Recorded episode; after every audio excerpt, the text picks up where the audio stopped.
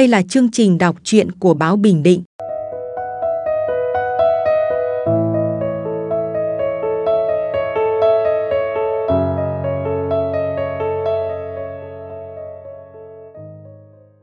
Với tôi, người phụ nữ Việt Nam đáng tôn vinh nhất là những người mẹ hiền bao năm vất vả dãi dầu mưa nắng vì con, tất nhiên trong đó có má tôi. Ngày nhỏ tôi hay nói, người mà tôi thương nhất là ba, đơn giản là ba thường đi làm xa, mỗi lần về thì mang quà cho chúng tôi. Ba tôi cao to đẹp trai lại hiền lành ấm áp, còn má thì hay la dày do chúng tôi thường nghịch ngợm và lì lợm. Nhưng rồi ba ra đi đột ngột, để lại người vợ trẻ mới tròn 40 tuổi với 7 đứa con thơ dại. Một mình má phải gồng gánh nuôi các con ăn học trong hơn 20 năm qua. Tôi đã lớn khôn hơn, tôi làm mẹ và hiểu thương má mình nhiều hơn.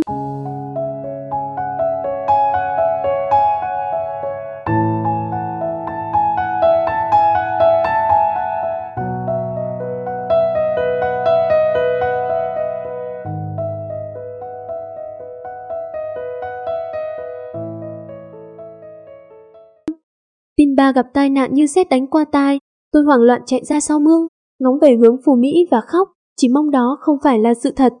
Tôi không nhớ được là lúc đó má và bà nội thế nào, chỉ nhớ rằng không khí tang thương bao trùm cả khu xóm nhỏ.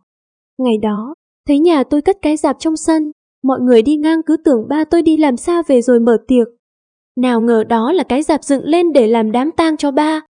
Hàng xóm đến chia buồn không khỏi ngậm ngùi thương tiếc khi ba ra đi ở độ tuổi còn quá trẻ. Mấy đứa con thằng Vinh chắc rồi thất học hết mất thôi. Những người hàng xóm lớn tuổi thương xót lo lắng. Vinh là tên gọi ở nhà của ba tôi. Họ nghĩ thế cũng đúng thôi.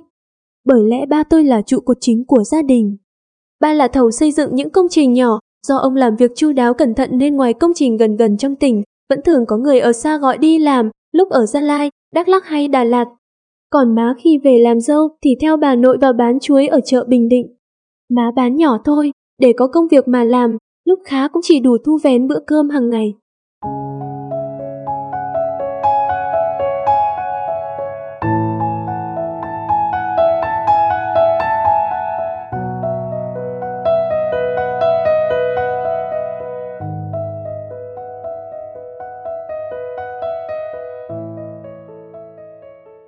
Khi ba tôi mất, anh tôi mới xong phổ thông, chị tôi học lớp 12, thi tốt nghiệp mới được 3 môn thì cũng bỏ thi giữa trường. Tôi vừa xong lớp 9, em kể tôi học lớp 7, hai đứa nhỏ nữa lớp 3 và lớp 2, còn cô em út chỉ mới 15 tháng tuổi. Rồi chị tôi cũng được xét đặt cách đậu tốt nghiệp, sau đó chị thi đậu cao đẳng điện từ viễn thông và đi học ngoài Đà Nẵng. Anh tôi thì học thêm điện cơ điện lạnh và làm thuê trong thành phố Hồ Chí Minh. Tôi nghiễm nhiên trở thành đứa con gái lớn trong nhà cùng bốn đứa em gái nhỏ. Kể chi tiết như vậy để thấy má tôi mắc kẹt trong hoàn cảnh khó khăn đến đâu. Má tôi đột nhiên giỏi giang hẳn lên, có lẽ vì thương con mà vụt giỏi lên thôi. Không còn cách nào khác. Bà dùng hết sức mình xoay mọi cách để tất cả chị em tôi đều được ăn học đến nơi đến chốn. Ngày ấy, chắc chắn bà đau đớn kinh khủng lắm. Tôi còn nhỏ nên không thể cảm nhận được nỗi đau đớn của bà, nên cũng không biết an ủi má mình như thế nào. Nhưng có một điểm tôi nhớ như in là má tôi cực kỳ vững vàng, một đàn bầy đứa con gà vịt lơ ngơ như thế, không vững vàng không được.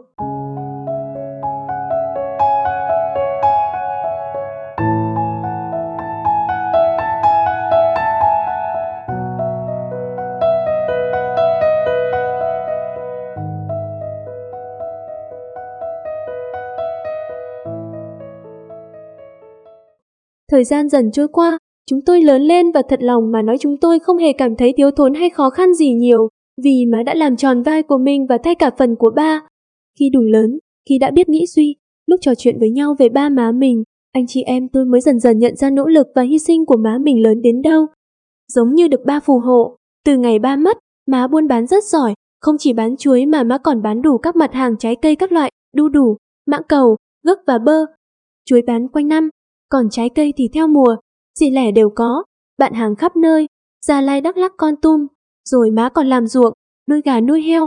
Má tôi làm luôn tay, người việc này là bắt tay vào việc khác, nhiều khi vừa làm vừa thăm hỏi chuyện học hành, hết một ngày khi đêm về là bà lấy chuyện học của con làm vui.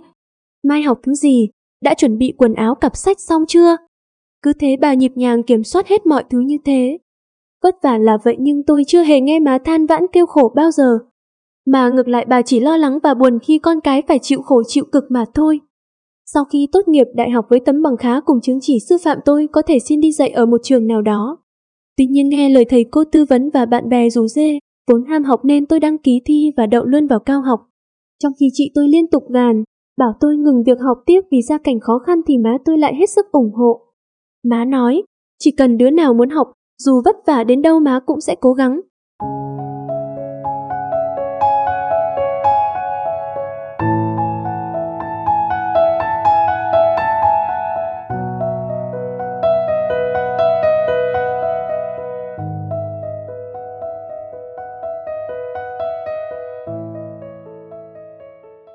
Đến nay chúng tôi đều đã trưởng thành, đó là sự nỗ lực và hy sinh không ngừng nghỉ của má. Sắp tới là ngày 20 tháng 10 là sinh nhật của má, cũng là ngày phụ nữ Việt Nam. Chúng tôi đều rất thương và kính trọng má nhưng việc nói ra trực tiếp khá khó khăn. Tôi nghĩ ở nhiều góc độ cảm nhận khác nhau có lẽ có nhiều người cũng có tâm trạng như tôi, muốn bày tỏ lòng tri ân của mình đến những người mẹ kính yêu vô ngần nhưng ngôn từ nhiều khi bất lực. Má kính yêu của con ơi, chưa một ngày anh chị em chúng con quên tình mẹ bao la của má. Chúng con yêu thương ba má nhiều hơn lời chúng con có thể nói ra.